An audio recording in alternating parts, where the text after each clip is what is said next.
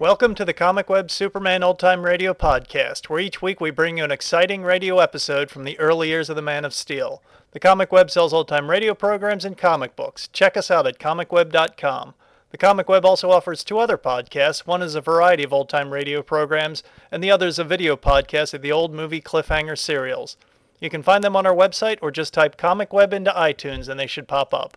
Now just sit back, relax, and enjoy this episode of Superman. Thank you. Presenting the transcription feature, Superman.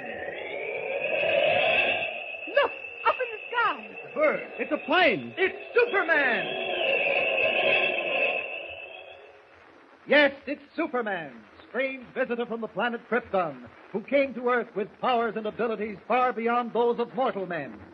Superman who can leap tall buildings at a single bound, race a speeding bullet to its target, bend steel in his bare hands, and who, disguised as Clark Kent, mild-mannered reporter for a great metropolitan newspaper, fights a never-ending battle for truth and justice.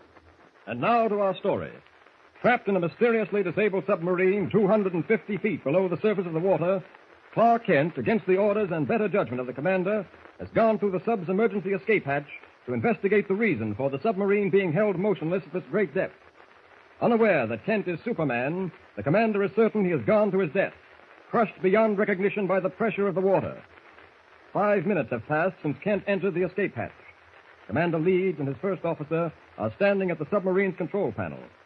The older man's lined face is pale, and his hand shakes as he passes it across his forehead. I'm a murderer, Evans. Nothing but a murderer. You mustn't feel that way, Commander Leeds. You say he insisted and even went as far as to threaten him. I know, but that's no excuse. What made me do it? Why did I agree to help him commit suicide? Why? Your life was at stake. That's reason enough. And he was probably insane with fear. I've seen people who thought they were doomed lose their minds. No, he was as sane as you are, Evans. The last thing he said before I closed the escape hatch was goodbye. See you soon. He joked about wearing a Momsen lung. Said he didn't look very pretty with it on.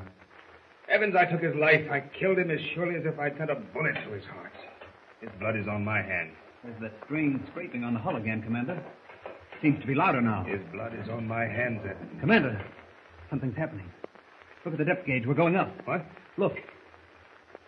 230. 220. Yes. 210. We're rising. Start the motors. Hurry. Engine room. Full speed ahead. Diving officer. Surface at once. Evans, it's true. We're free.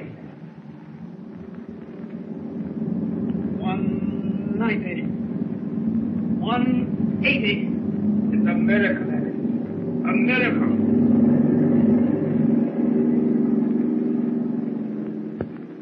As the submarine planes swiftly toward the surface and freedom, a strange scene is being enacted in a seemingly deserted house high on a cliff overlooking the ocean. With the almost eerie hum of what sounds like a huge dynamo in the background, Lois Lane and Perry White, handcuffed and helpless, are being held captive in a ground floor room. Their captor, a tall, well groomed foreigner with close cropped hair, sits opposite them. He glances at his watch, looks up, and smiles faintly. I see you are getting impatient, Herr White. You will not have long to wait. Is there anything I can get for you, Miss Lane? A glass of wine, perhaps? No, thank you. All I want to know is when does this farce end? When do you get tired of playing games? It is hardly a game, Herr White. No game has stakes so high. Who are you, anyway? What difference does it make? You know what you sound like to me. One of those dirty. Be careful, Herr White. I do not take insults lightly. Oh, please, Mr. White, he's Miss dangerous. Lane is quite correct. I am dangerous because I am involved in dangerous business. As a matter of fact, I can see no reason for not introducing myself to you. You will never be able to tell anyone in this world that you have met me. My name is Dr. Deutsch. I thought so. What did you think? He didn't think anything, did you, Mr. White? You have heard of me, have White? No, but I know your kind, Deutsch. And if you think you can get anywhere in this country, you're crazy. This isn't France or Belgium or Finland. This is America. We like our freedom, and we're going to keep it in spite of rats like you. Dare you? You will suffer for this, as no man has ever suffered before. Mr. White, please don't say any more. He has already said too much. Hans! Yeah, yeah, doctor. Hans, I want you to meet the editor of the great Daily Planet newspaper, Herr White. He has just insulted me, Hans. Wollen Sie... Nein. That will come later. He may be of use to us. In the meantime, I want you to make him suffer for the insult. You understand? Yeah, very well. Take him away. Oh, no, please, he didn't mean it. Lois, don't plead with the swine. They don't dare touch me. Be sharp, see. Take him away. Oh, don't. You don't Please have to don't. drag me. I'll go. But remember this, Deutsch. It doesn't matter what you do with me. There are a hundred million more like me in this country, and every one of them hates you and the things you represent. House! Now remember that, Deutsch. Every East American in this country hates What? Too bad he's such a fool, Herr White. What are you going to do to him? He will get what he deserves. But, but he's not a young man. He's not strong. You're liable to kill him. That, Miss Lane, is the least. You're a fiend. Nothing but a fiend. Those are very unpleasant words, Miss Lane. I would advise you not to use them again. I am extremely sensitive. Why are you holding us here? What have we done to you? You have attempted to interfere with my plans. Nothing can do that. You must believe me. We were lost. All we wanted were directions. Enough of this farce, Miss Lane. You and Herr White did not come here by accident. You knew somehow that we planned to get our hands on the Grayson submarine. What? Your What? innocence is not very convincing, Miss Lane. Tell me, how did you know? We didn't know. I swear to you we didn't. You lie. But it doesn't matter. We have the submarine. She lies at anchor in a hidden cove nearby. Shortly, when we have disposed of some other interferers on another submarine, including your friend Clark Kent, we will sail the Grayson ship across the ocean to where it belongs. And you, I think, will have the honor of sailing with. Well, no, you can't do that. Why? The power has gone off. Halt! Ja, Herr Doktor. The power is off. Why is it off? Die zweite ist uns entkommen. Dann fahren wir sofort mit dem ersten. Das Befehl geben. Jawohl. I'm sorry to have to tell you, Miss Lane, that the submarine carrying Herr Kent has escaped our trap. Under the circumstances, I think it wise to sail at once. You and Herr White will accompany us. In case of difficulty, it would be well for us to have two Americans on board. No, I won't go with you. You have one of two choices, Miss Lane. Either you will accompany us willingly alive, or you will remain behind dead. You see that clock on the mantelpiece? It's about to strike the hour. You must decide before it finishes striking.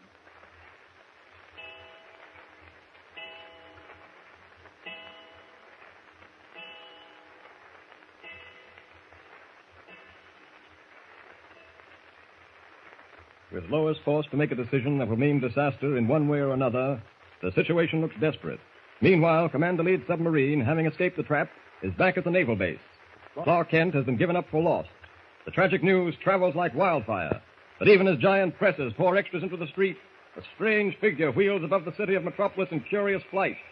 Red cloak streaming in the night wind, powerful muscles rippling beneath the taut material of his blue costume, Superman hovers over the Daily Planet building, his sharp eyes piercing the darkness.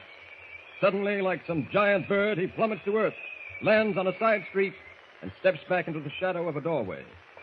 In a moment, he has assumed the guise of Clark Kent, meek, soft-voiced reporter, and waits as slow, dejected footsteps approach up the street. Jimmy, Oh, Jimmy, over here. Mr. Kent. No, it can't be. I'm, seeing things. Shh, Jimmy, come into the doorway. You said you were lost. Dad, I heard it on the radio. Yes, I know. I want everyone to believe I'm lost. But why did they say it? I was going to quit my job. I didn't want to be a copy boy or a reporter or anything else if you were gone. Good tops, Jimmy. Now look, we've got plenty of work to do, so buck up. Okay, Mr. Kent. Gee, I'm glad to see you. Boy, oh boy. Yeah, no gladder than I am to see you. I've been waiting hours for you to come out of the Daily Planet building. Is Mr. White still in his office? Gosh, no. That's another thing, Mr. Kent. Lois and Mr. White left for the naval base the minute they heard you were trapped on that submarine. Oh? That was at six o'clock. Well, it's after ten. They're probably at the base now. No, they never got there. What do you mean? Well, Mr. White's secretary's been calling the naval base every ten minutes since eight o'clock, but they never arrived. That's funny. Say, what's this all about, Mr. Kent? What happened on that submarine? It's too long a story to tell you now, Jimmy. I know most of it. The Grayson submarine went down in a test dive and got stuck at 350 feet. Then another submarine went down after it and got stuck too. Were you really on that second submarine? Yes, but neither of them got stuck. They were trapped. Trapped? Deep in the ocean? What trapped them? Huge steel nets that closed around them. The Grayson submarine was dragged away before anyone could help it, but the ship I was on uh, got free of the net. Gosh, Mr. Kent, who put the nets down there? And why? That's what we have to find out, Jimmy. Who's behind this? The reason for trapping the Grayson sub is pretty obvious. Someone wants to copy its design. You mean foreign agents? That's right. Now, look, Jimmy, we're wasting time. I want you to go back to the office and stay there all night if necessary. Try to contact Mr. White and tell him I'm safe, but tell him not to repeat it to a soul. If the people behind all this are as smart as I think they are, they probably knew I was on the second submarine and have heard over the radio that I've been given up for lost. All right, now let's leave it that way. They won't be looking for a dead man. You understand? Uh huh. Gosh, you're smart. Well, let's see how smart I am. All right, get going. I'll contact you if I need anything. So long. So long, Mr. Kent. Good luck. I hope he can reach Mr. White before he gets too worried. Funny about their not having gotten to the naval base. I probably had a flat or ran out of gas. I think the only thing for me to do is fly along the coast. That missing submarine must be in the water somewhere. I'll find it. As Superman, if I have to circle the globe. Up! Up! And away! Somewhere, the Grayson submarine, pride of America's underseas craft, is in the murderous hands of agents hostile to the democracies of the world. With Lois Lane, Perry White, its designer, and its crew prisoners on board, the sleek steel craft is even now plowing its way out to sea. Can Superman, even with all his amazing powers, find it in the vast darkness of the ocean, or is it destined to fall into the hands of the enemies of peace? There's excitement and danger ahead. Don't miss it. Don't forget, tune in again for the next thrilling episode with Superman. Look, up in the sky. It's a bird. It's a plane. It's Superman.